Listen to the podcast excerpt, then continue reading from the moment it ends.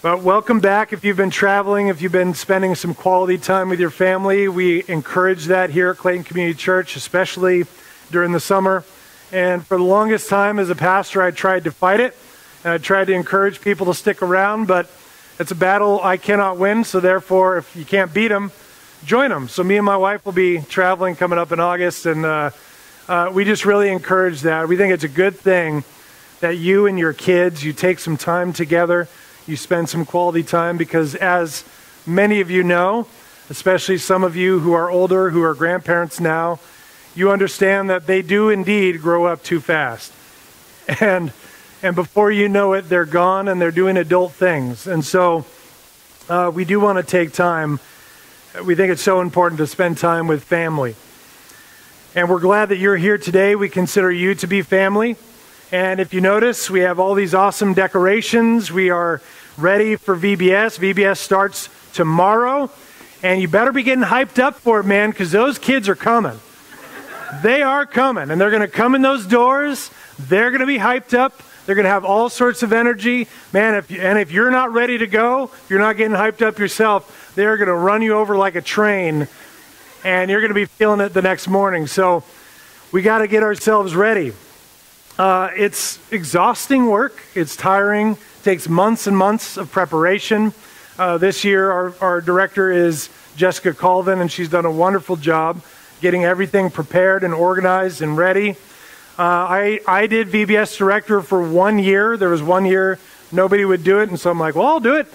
And it's hard work. It's, it's a lot of work, and uh, I'll, I'll, I won't say they'll never do it again, but if I can help it, I would be happy to have Jessica, who does a wonderful job, do it for us. So please be in prayer for Jessica and all the workers. Um, many of you have also invested a lot of time into VBS. Uh, perhaps you've brought some uh, donations to help us out. Maybe you're volunteering to help us throughout the week. Many of you are committed to prayer and helping us and supporting us through prayer and praying for the kids. Uh, we even had uh, couple gentlemen, Bob Adams and Jim Hatch, they spent about a week and a half or, or more coming here every morning and leveling that ground out for us and getting that fence put up just before VBS so that we could have an enclosed area for the kids and for the games and things. So thank you guys for doing that. There's even some people who are using vacation time from work to come and work VBS. And there's some people who have done that for a few years now, using their vacation time to come here for the kids. Now, why in the world would we dedicate so much time, money, effort, and energy towards VBS like that? Well, it's because, quite frankly, we believe that children are a blessing from God. That God has blessed mankind with children, and that God has entrusted the church with the great privilege of raising up children in His name and teaching them the gospel even at a young age. So, ahead of VBS, uh, I thought it'd be crucial for us to let's take a look at just all the many ways that children are a blessing to us and all the ways that God has called us as the church to love them and lead them in the gospel. So I'm excited for this sermon this morning because children are just uh, such an amazing part of our lives. Uh, I love my kids dearly. I love your kids dearly as well. And uh, I hope that we can all have a right attitude towards children and how we as a church are to bring them up. So let's say a word of prayer and we'll get right to that. Our Father in heaven, King of the universe, Jesus Christ, our Lord, our Savior. We thank you, God. We thank you for making us. We thank you for calling us and for saving us, giving us a hope and a joy, a hope of heaven, and a joy in the fact that we have been set free from our sin, that you call us adopted children of your kingdom of heaven. I pray, God, as we study your word and what it has to say about the little ones, about kids, that all of our hearts will open up, all of our minds will open up, and our faith will grow, and we will have childlike faith And as we see little ones, God, we will see exactly the privilege and opportunity that we have to raise them up and teach them about you. So help us, Lord. Help your word to pierce our hearts and change our minds. And God, give us a proper attitude towards children. And give us a way as parents as those who look after children. Uh, give us a proper understanding of how it ought to be done. So we love you. We thank you for this opportunity and chance to be together. We do pray for the kids who are back in children's church, and we pray for the teachers. We ask God that you would give the teachers the words to say, the prayers to pray, and that the children's little hearts would be open to hear your message and it would never depart from them. Thank you for this church. In Jesus' name, amen. So let's start with the fact that all children are a blessing from God. And I mean that when I say all. I absolutely mean that when I say all. Every child born into this world is a blessing from God. Not just the children who are born into a nuclear family not just the children who are born without deformity, not just children who are born into a, a Christian family, but every single child that exits the womb and enters this world for however many period of time. I would even say every child who is conceived in the womb is a blessing from God. The Bible only has good things to say about children throughout. And though not all children behave in the same way or are instantly easy to love, they are nevertheless very universally counted as a blessing worthy of our love and attention. So let's look at all the ways that the Bible says that children are a blessing to us. First of all, in a general sense, this means generally, by and large, for the most part, uh, God has made us to be as, man, as mankind fertile.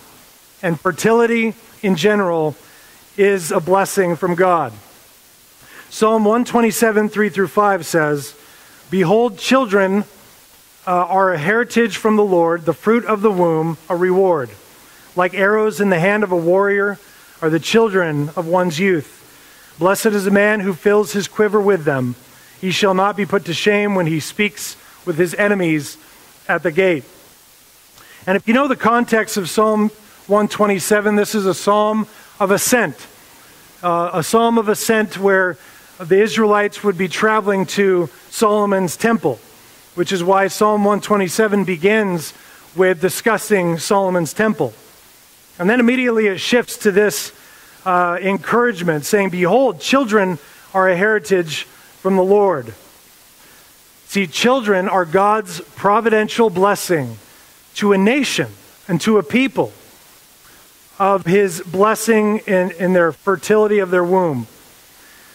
Children of a nation or a household can help uh, a people to prosper and to continue. And so, just in general, even the non believer can look and see that children who are born in fertility of the womb are a blessing to a family and to a nation because without them, the human race would cease to exist. So the fact that people are able to have children at all is a demonstration of God's love and his promise of fertility and to continue the human race. And so when we look at nations, for example, like China, uh, China for four decades had this one child policy. And the one child policy was based off of the fact that they were becoming they said overpopulated and that their resources could not fit all the number of people that were being born. And so the state enacted a one child policy for a household. And they would make some ex- exceptions, but for the most part, one child only. So that if you did become pregnant with a second child, they forced you to have an abortion or they forced the mothers to be sterilized. And so for four decades that went on until very recently when they lifted that. And now there's a, a two child per household. But this has actually backfired on China in a big way. Um, they are now the fastest aging country in the world. men outnumber women by a large number because if given the choice, the Chinese people, the parents, they chose to have most of the time and not daughters to carry on the, the family name and the family heritage. And so most of the parents were choosing sons. And if they found out they were having a daughter, they would abort the daughter. Also, with a, a growing number of um, women were starting to choose careers over being mothers. They didn't want to enter into the family realm. And so the combination of all these different factors in China uh, has started trends that make experts believe that by 2025, their population will be in a, in a serious decline. And this is not something you hear about very often. In fact, some of you might have thought they still had the one child policy enacted. It's not. But they're in serious trouble. And so their infertility and also the lack of children in China is, is a demonstration of how when we take away God's blessing of fertility, that it's a curse upon a nation. And it will be a curse upon China. And it is. But when a, when a country, when a people, when a family, when we, when we see this, in general, it's a sign of God's blessing. But also, I, I need to note this as well that infertility is not always a sign of being cursed. Um, an infertile nation is a sign of a cursed nation, but that doesn't always apply to individuals or to couples. Just ask Abraham and Sarah. Their infertility was not a curse. But in the same way that Christ came along, the blind man and the disciples said, Is it because of their fathers or, or their mothers, their sins, that, that, that he is blind? And Jesus said, No, it's, it's none of that. It's so that God's work can be shown through him. So Abraham and Sarah are the perfect example of this. A couple who was wrestling with God and, and being faithful and demonstrating their, their faithfulness to God and doing what he said, trusting him, sometimes laughing at his proposals, but ultimately trusting him. And in their late age, God caused Sarah to give birth to a child. And so, not every case of infertility is uh, a sign of being cursed. And so, if you love the Lord and you're a faithful servant of God, and for whatever reason you and your spouse are infertile, infertile and you can't have a child, I want to encourage you with this. You are not cursed. It might feel like it, but you're not cursed. And I would also encourage you to not give up hope. Not give up hope. Consider Abraham and Sarah in your hope. If you desire a child, don't give up hope. But also be willing to accept the fact that maybe God has something very specific and special planned for you and your household. Maybe He has a unique plan for you that does not involve having children of your own. In fact, as we know that there are many orphans in this world, children who are abandoned by their parents, children who are taken away from horrible parents, and who ultimately have no guardians and are longing for someone or a household to love them and to care for them. And there is a great need in this world for that. And so maybe God is calling you to adopt one of these orphans or uh, unloved ones in this world. So that's important to note that infertility is not always a sign of being cursed when it comes to an individual. But it is, in general, blessing that we are able to have children as a people. Also, there's a double blessing found in being a grandparent. Proverbs 17:6 says, "Grandchildren are the crown of the aged, and the glory of children is their fathers. So there's a double blessing if you can live to the point where you can hold the children of your children. And I have never experienced this yet. I can only imagine based off of what I've heard some of you who are grandparents tell me what it's like. The fact that you are that you are holding the child of your child. And the thought that my legacy, my lineage, my DNA will carry on through this child, through the next generation, through multiple generations. You get to see that. And if you happen to actually see uh, a great grandchild and hold a great grandchild, that's a triple blessing because you're seeing your generation from three, three generations. And so clearly, we see, even just from the general sense, even from a secular sense, we can see that children are indeed a blessing in this world. But much deeper than that, much more important than that, we see that the Bible teaches us that children are a blessing because they are the hope and joy of Jesus Christ Himself in childbirth. And this is the special revelation of God that He gives to us. Consider immediately after the fall, when Adam and Eve, they sinned and they fell out of paradise into a fallen world and death entered in. God made a covenant from that moment with Adam and Eve, with all of mankind, that their offspring, from their offspring, would come a Savior of the world. And how would that Savior come? Would he just fall from heaven? No, but he would come from the seed of the woman. He would be born into this world as we are born into this world.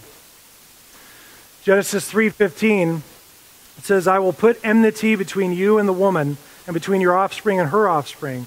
He shall bruise your head, and you shall bruise his heel." Isaiah 11:6 likewise prophesies that a child will lead them, speaking of the Messiah.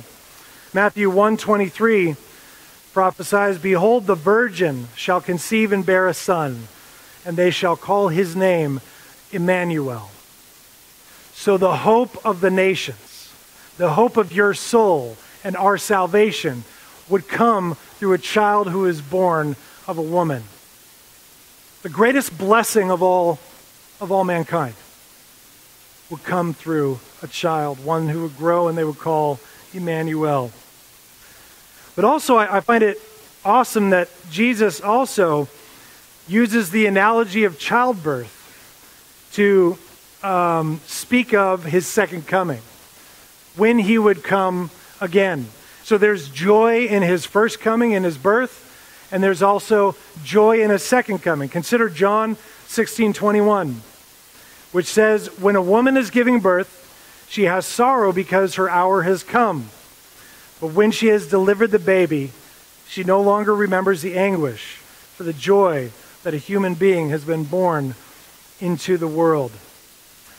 And having been one who's been privileged to be in the delivery room with my wife um, and with others sitting in the corner with a camera at one point or another, um, but especially with my wife giving birth to our two daughters. Just being there with her as she's crushing my hand.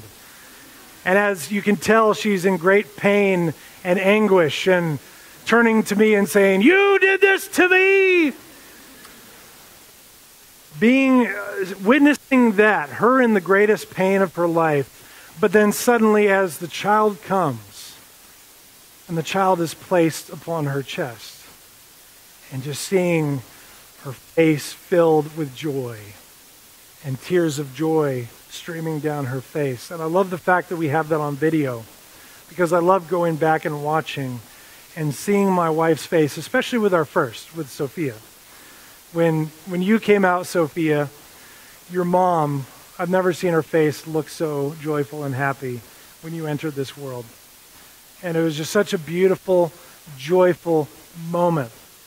And so Jesus compares this to our lives right now. Some of you feel like you are in labor in your life, that it's really hard and you want somebody's hand to squeeze or people to blame for all the issues that are going on.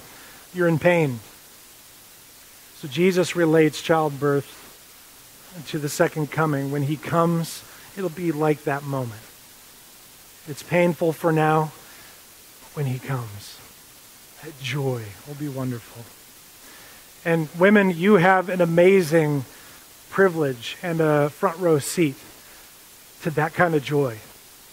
I got to sit and witness it in my wife's face, but women, you get to feel that in your soul and in your body. And so, childbirth is related to the joy that comes with Jesus Christ. Also, Jesus in his ministry, he showed, as uh, Jim pointed out earlier, that children are a model of what pure faith looks like.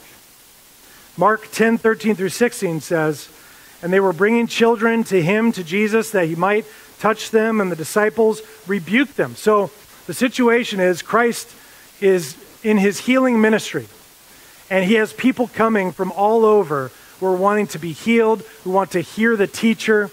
And so the disciples are working around Jesus and trying to, trying to uh, organize the situation for him. Much like when we do any kind of ministry here, we have something that we're working on and we're working towards. It's like VBS. We're, we're trying to get set up for VBS. And then in the midst of this, uh, there are children who parents are, are wanting to come to Jesus, or children themselves are wanting to come and see Jesus. And so, in the midst of all their work, the disciples were like, Oh, those kids are being a nuisance. We, we got work to do. We're doing serious kingdom work. And so they're like, Keep kids out of it. They're just going to cause distractions. They're going to break stuff. Just, they're they're going to spill on the carpet. Just keep them out of here. Jesus immediately, it says, when he saw it, he was indignant. He was offended that they would shoo away the children. And he says, Let the children come to me. Do not hinder them, for to such belongs the kingdom of God. Truly I say to you, whoever does not receive the kingdom of God like a child shall not enter it. And he took them in his arm and he blessed them, laying his hands on them. So Jesus has a very high view of children. And he welcomes children even in the midst of his work and his ministry. He understood better than any man just how much of a blessing that children are and how close they are to him and how their faith is a model of what every Christian's faith should look like pure, innocent, trusting, void of, of politics, and simply seeing things for the way they really are, looking at the truth and the purity of the situation, not dragged down by all sorts of anxiety, by all sorts of cares and worries, but truly free to love and follow Christ. And so here, children are a blessing because they give us a model in their innocence, in their purity, of what our faith should be like. That sometimes, men and women of God, we need to let go of those anxieties that are holding us down, of the politics that inform our decisions. That sometimes we just need to walk by faith. That when God says, You can trust me, when Christ says to go, that like a child, we can go and we can be free of the cares and the worries, knowing that we are following the one we can trust and the one we love. So then, therefore, children are clearly a blessing. In a general sense, according to special revelation, they are a blessing. And so, therefore, conversely, to despise children is a sin. Very clearly, it says in Matthew 18:10, See that you do not despise one of these little ones. I mean, is that clear to you? What Jesus is saying here? See to it that you do not despise these little ones. For I tell you that in heaven their angels always see the face of my Father who is in heaven. The reason for this is because children are a blessing. God has given us children as a blessing and as a gift and for us to despise that blessing and that gift is a dishonor to God, and it is a sin to God. And furthermore, Jesus points out the fact that God has given each child an angelic representation in heaven to protect their well being. We don't know exactly what this means or what this looks like, but this is what the scripture says that they have a representative, a spokesman, someone who is speaking for them on their behalf in heaven. And so, therefore, those who abuse or mistreat children will not get away with it and will not go unpunished. And that leads to this last point that child abusers and false teachers beware. If you have it in your heart to take advantage of a young, innocent child in any kind of way, in any kind of way, and I'm not just talking the obvious ways, but to take their innocence and to spoil their innocence for your own personal gain, then beware. I'll share again what, what Jim quoted this morning Matthew 18, 5 through 6. Whoever receives one such child in my name receives me, but whoever causes one of these little ones who believes in me to sin, it would be better for him to have a great millstone fastened around his neck and be drowned in the depths of the sea. God's righteous anger burns violently, violently against those who abuse or falsely teach children. Children are a blessing in multiple ways. They are a miracle, they are a joy.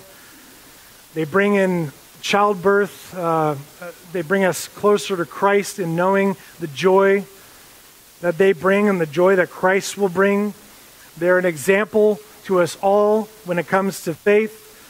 We have much to learn from children. If you don't think children can teach you anything, you are dead wrong. Children sometimes are better teachers than other adults. I know I've learned so much from my daughter Sophia, I've learned so much from Sienna. And so we ought to be willing to learn. Not that we let them lord over us, but that we're willing to learn. God is speaking to us through our children, and we do well to listen.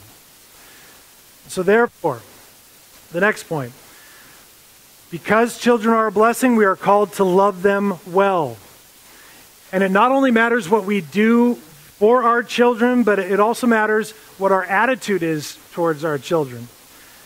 The Bible gives us, as adults and as parents and um, as anybody who is in charge of children, general instructions on how we should think and act towards children.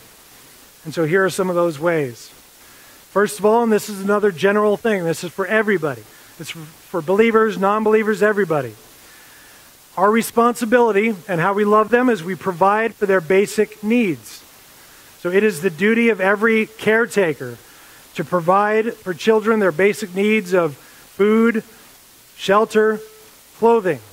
Those are things that you are tasked to do.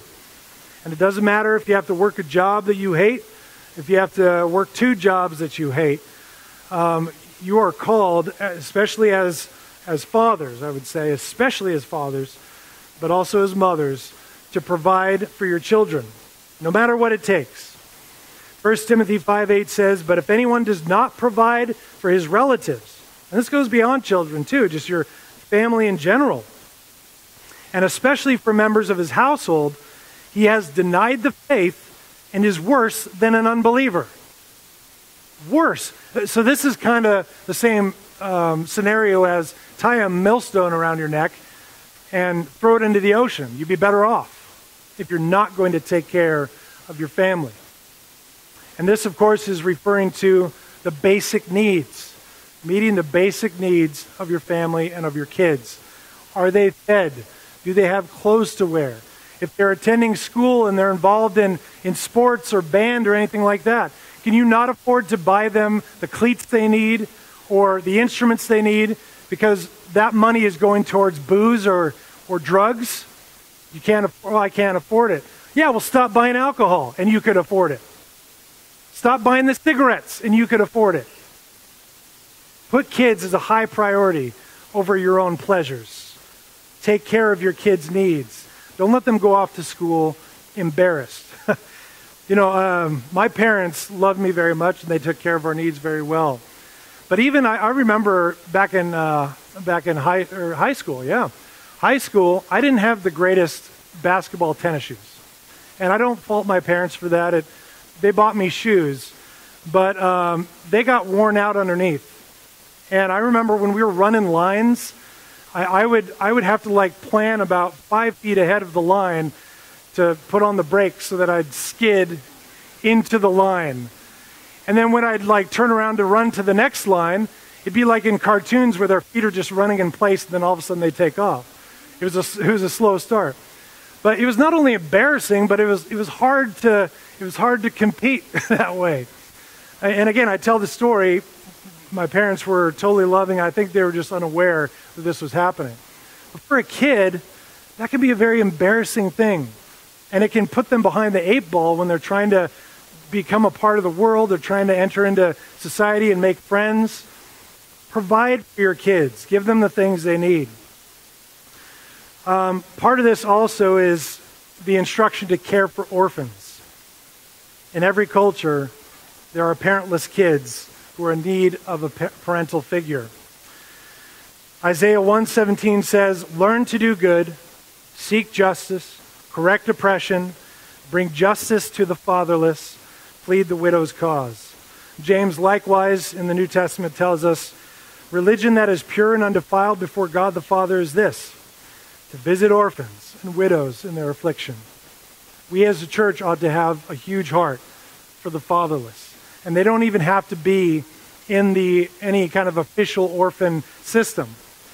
Living here in Clayton Community Church and ministering here for years, I've seen my share of kids walking up and down the street who might as well just be orphans.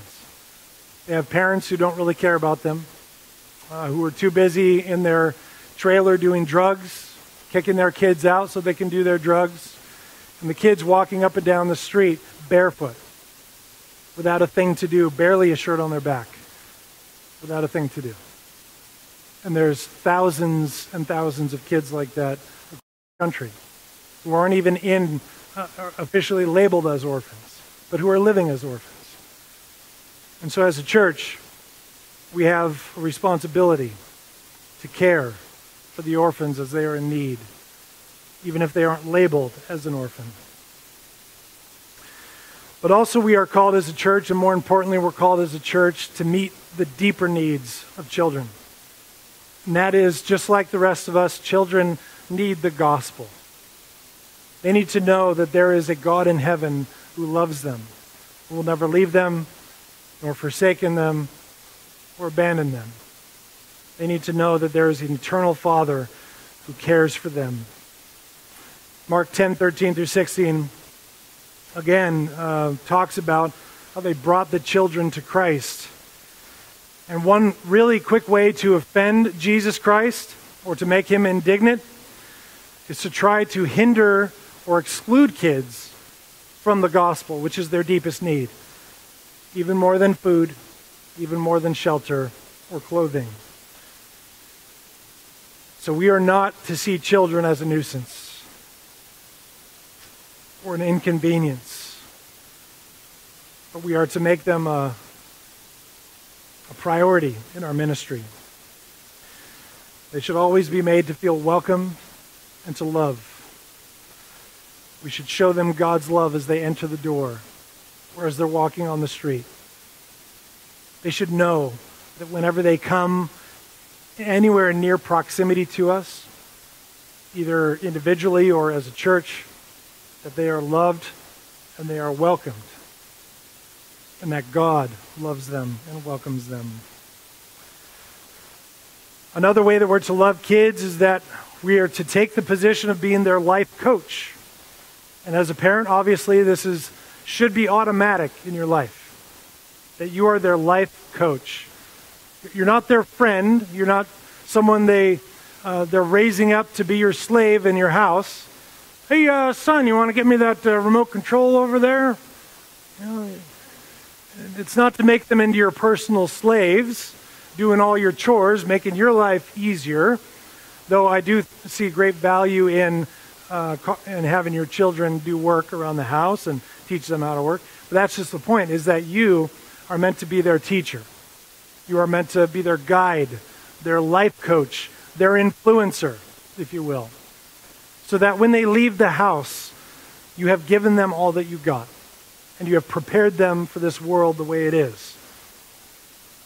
Proverbs 22 6 says, Train up a child in the way he should go. Even when he is old, he will not depart from it. So, training up a child in how to live a good and a productive life is our calling as Christians. And children, a lot of people think when we have to train them up, we have to come up with, with lessons, uh, with, with Bible lessons that we teach them. And that's important, we should do that. But the biggest lesson that you can teach your kid comes through the way that you live. The way that you live your life day to day. And the way that they observe you live your life day to day. Because kids are smarter than we think. Kids retain a lot more than we think. Like they say, kids are like sponges. And when they see you in the company of other people acting a certain way, and then you go home and you act a different way, kids notice that. And they, it sticks with them, and they see that.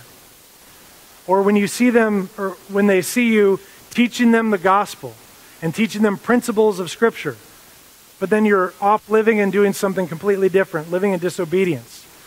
You say, Do as I say, not as I do. That sticks with kids. That sticks with them. And so the best way that you can be your, your child's life coach is to live out your faith yourself. Live out your faith yourself. Another way you can do that is put down your stupid phone. When you're with your family, you're sitting around the dinner table, put your stupid phone away. Your kid wants to tell you about their day. They want to tell you, and, and, it might be just this long rant about this video game they like or you know things that just uh, are really hard for you to listen to for a long period of time. Maybe they want to talk about nothing at all. Maybe their favorite movie, their favorite actor, things, conversations you might not be interested in. But guess what? In about 15 or 20 years, when they don't want to talk to you, when they're not calling you on the phone, gosh, you're going to be sorry that you didn't put your stupid phone away and listen to their story. Kids, we deserve to give them our attention. That's important. That's important. So be their life coach, live it out in your life. But also, it's important to teach kids obedience. This is throughout the scripture. It tells us to train our kids up and, and teach them to respect authority. Exodus 20, 12, uh, and also Ephesians 6, 4 says, Children, obey your parents in the Lord, for this is right. Honor your father and your mother. This is the first commandment with a promise that it may go well with you and that you may live uh, long in the land. So, if you care about your children's well being and you care about uh, them growing up to be good and responsible adults, teach them to respect authority. And it begins in the household. And it doesn't mean you rule with an iron fist. Give them something worthy of respect.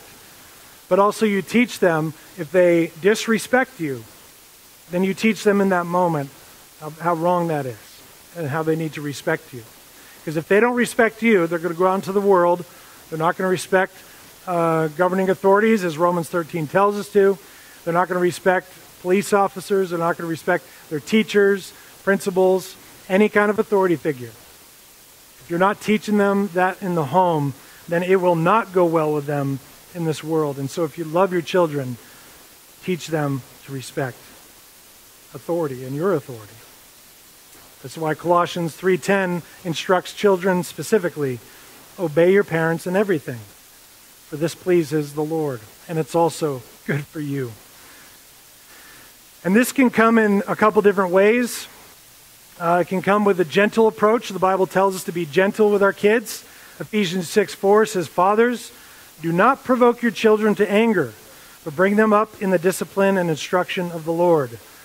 Um, I struggle with this sometimes. I, sometimes I, I, think I kind of poke at or, or pick at my kids a little too much. Perfect example we were at Silverwood this last Thursday my daughter, my youngest daughter, and her, her and I were going on the log ride together, just her and me. Sophia and Amy were in the other one. And for some reason, even though we've been on it a bunch of times, Sienna was nervous about it. She was scared about it. And she was sitting, she was sitting in the front of the log, and I was sitting in the back, and I could see Sienna's hands just like gripping the log really tight.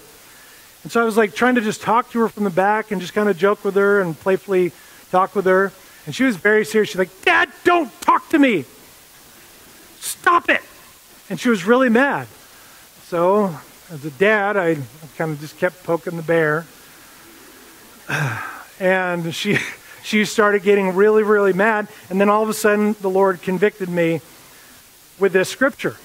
Because that's what I was provoking my child to anger in that moment. Where, you know, and my heart was in the right place. I'm, I'm wanting her to give, get over her fears and face her fears and all that kind of stuff. And th- there's certainly a, a place to do that. But I didn't know when to stop. And I just kept poking her, mainly for my own pleasure. And that's wrong. It's wrong. So, even though, especially as dads, we might feel like it's our job to push our kids, uh, to make them feel uncomfortable, you know, to get them used to that in life, we do need to know the limit. We do need to be tender and gentle when it's appropriate. Um, we can certainly cross the line we can provoke their anger to where it becomes a sin and where we're sinning against them and it's actually doing more harm than good. And so I think sometimes, especially men, I think we can forget what it was like to be a kid, to be scared, and to wish that somebody would, would just hold our hand through the scary situations and not like throw us neck deep in a scary situation. So just remember what it was like as a kid. But this brings us to the other approach, and there needs to be balance. The Bible also calls for a heavy handed approach. There is a situation where you do need to be an authority figure with a heavy hand. Proverbs 29:15 says, "The rod and, re- and reproof give wisdom, but a child left to himself brings shame to his mother." Uh, there is a time with your child when they severely cross that line, when a spanking might be in order, or some harsh words, or a very uh, severe correction or rebuke. It can't always be gentle. I know, I think that's a big problem with a lot of parents today, is that they're so scared to spank or to correct in a firm manner um, that they basically just do what we like to call free range parenting. You've heard of free range um, grazing, where basically you just take take your uh, cows out into the field and just kind of let them graze, and then you Parents are not called to be free graze farmers. We're, we're called to be parents who are active in creating those clear boundaries for our kids and enforcing those boundaries with our kids. And so the Bible calls us parents to be authority figures to our children, to set rules, to follow through with disciplinary measures. But it's also calling for us to do this gently as well. And this takes the wisdom of God to know when is the right time for the heavy hand? When is the right time for gentle? Where's the line as far as agitating your kids for your own pleasure? So uh, it is loving to discipline your kids. Next, raise children in a Christian community, in a Christian culture. Isaiah 54:13, this was a, a promise to Israel, all your children shall be taught by the Lord and great shall be the peace of your children. Deuteronomy 6, 6 through 9 says, These words that I command you today shall be in your heart. You shall teach them diligently to your children, and shall talk of them when you sit in your house, when you walk by the way, and when you lie down, and when you rise. You shall bind them as a sign on your hand, and they shall be as frontlets between your eyes. You shall write them on the doorposts of your house and on your gates. Now, Israel had a unique call of God in that they were a theocracy, in that their, their nation, um, it was embedded into their nation the fear of God and the practices of uh, righteousness. And so you could not grow up in Israel without hearing the stories of Abraham, Isaac, Jacob, without knowing the significance of the feasts. And so children were raised from an early age, very early on, to understand and know the fear of God. As Gentiles, as Christians, obviously our living situation is a little bit different. Yes, we were raised in a country that was founded upon Christian principles, but those principles are not as deeply embedded as they once were. Um, secular people are seeing to that, that Everything Christ related, biblical related, church related is being removed from official aspects of our country. But this is why God gave us the church, because the church is to be the place and time and the people where the culture of God is lived out and taught. And what are the benefits of raising kids in the church? Well, first of all, they get a gospel centric teaching and environment. And regardless of all the secular curriculum that's being peddled to our kids today in school or through movies or any other medium, the church is to be the place where Christ is taught. And this is why we don't like playing these games of, of trying to make it seem like the world and then we, we drag them in and then we get to the serious stuff. But no, we are to be the church at all times, representing Christ as his ambassadors to children at all times. We don't play games with the gospel here, but rather we live it out and we teach it to the best of our ability. And by involving kids in the church, they will be influenced to develop a Christian worldview. Also, the church gives trusted mentorship.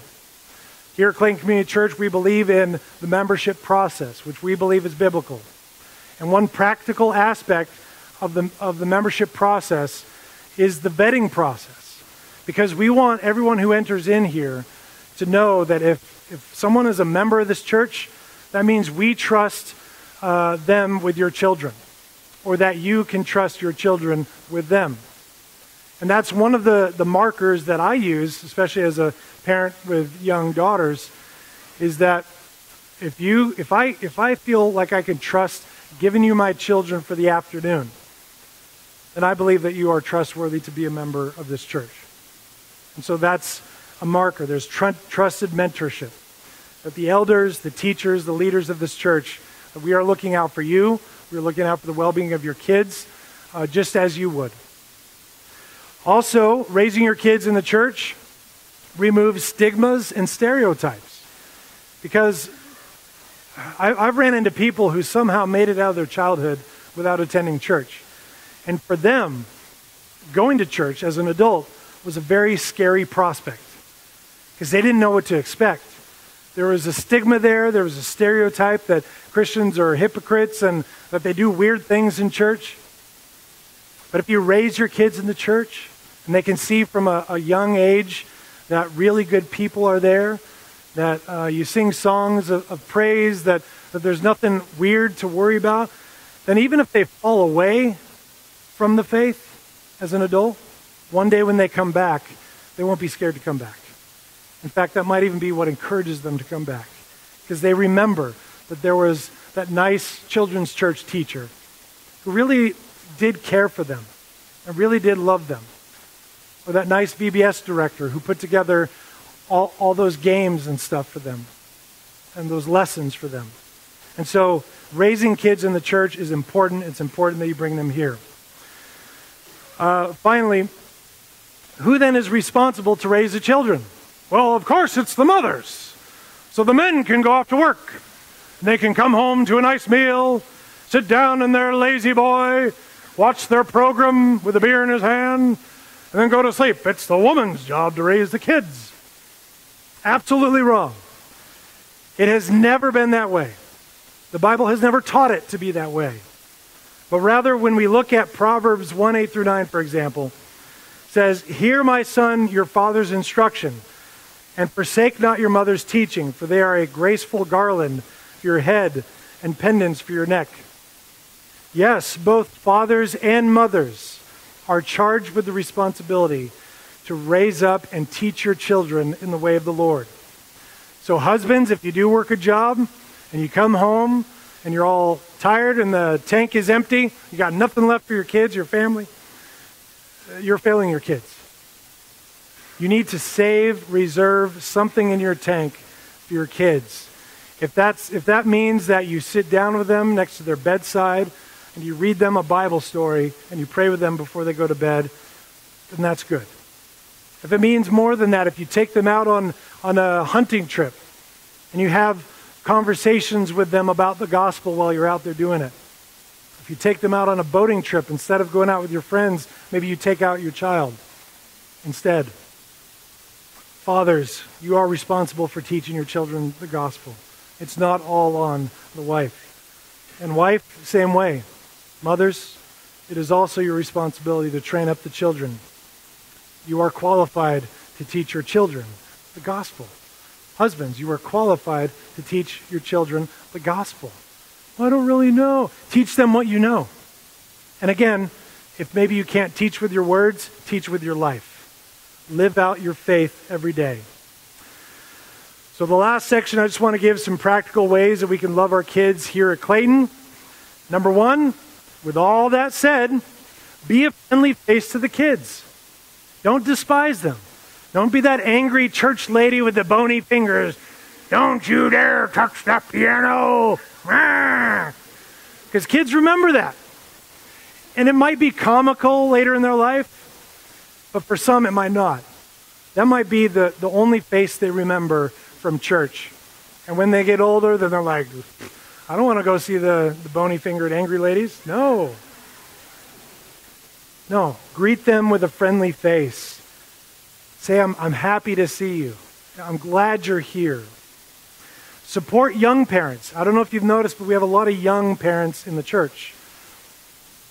And uh, if you can remember what it was like and how difficult it was like sometimes, and how sometimes it would have just been nice to have an evening away with just your wife, but childcare was hard to find, or, or maybe you just needed support in one way or another.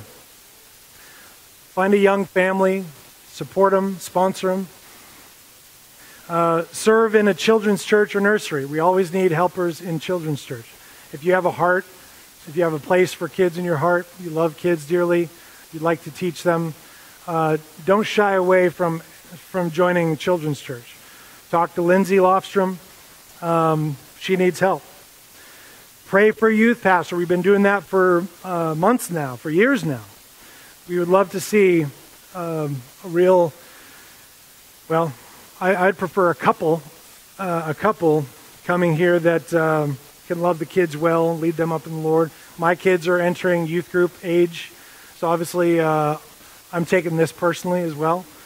I'd love for my kids to have somebody other than me telling them about the gospel. Serve at VBS, and there's a lot of different ways you could serve. We mentioned that. But also talk to the neighborhood kids uh, when you see them walking around, wave at them, say hi. Go out of your way to wave at them and say hi, even if they're like acting all cool, yeah, whatever. Even if you wave and say hi and they act that way, you don't know if that's really doing something to their heart. Or if that's planting the seed that, huh, they're friendly people. If I have a problem, maybe I can go talk to them. So even if they like act off-putted by, by you or try and act all cool in front of their friends, do it anyway. I mean, that's what we as mature adults do, right? We do the adult thing even if somebody acts in a certain way, right? So be the mature adult. Say hi to the kids. If they're out there playing basketball, go over and, hey, can I shoot around with you? Play. So these are just some ways that we can love the kids better. And I just want to encourage you through VBS uh, to keep our focus on what's truly important here. It's not just about putting on a VBS program, checking that box and saying, yep, our church has a VBS program. Oh, and look at all these things that we did. It's about the kids. It's about when we're here, we're taking the most of the opportunity and the time that we have to help and serve the kids and show them the love of Christ and share the gospel with them. And it can be so easy when we're serving at VBS to just kind of go off into our corner as, as adults and, oh, yeah, they're over there, they're playing, that's fine. We all should take personal ownership while we're here and while they're here to take the opportunity to spend time with the kids. There will be time to talk with the other adults afterwards and to party with the adults afterwards after it's over. Get in a hot tub and relax and, and refresh for the next day. Take the opportunity to spend time with the kids. So I want to leave you with that. Um, I want to encourage you to come next week. We're, we're going to have another baptism. Uh, Amanda and possibly others. We are going to do another baptism, which is always a great time. So I'd encourage you to come and support her or them in that. So let's pray. Father, we thank you for your goodness, your kindness, the joy that we feel in our heart, knowing that you came to die on the cross for us, knowing that you rose again and promised you'd return. God, we look forward to your return as a mother looks forward to holding her child. And so, Father, thank you for the joy and the blessing of children.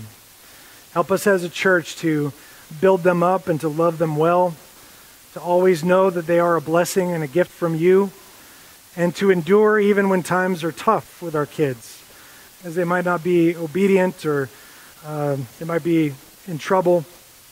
Help us to be long suffering for our kids and patient, and to really just take on that responsibility well. And Father, we just thank you for this church body. I pray for VBS that that little lives are changed, that they take that seed, that gospel back to their households, and their households are changed. God, I have seen you do that over the years, and it's a miracle, and I pray for more of that. I pray that this entire community is changed for the better because of your gospel and because of those kids. So, Father, thank you for entrusting us with it. I thank you for our director, Jessica Colvin. I ask that you be with her especially and all the workers. That God, you would uh, just encourage them, strengthen them, give them optimism, and Father, just help us all to work well together for your purposes. We love you so much. Give you all praise and glory in Jesus' name. Amen. You are dismissed. Thanks for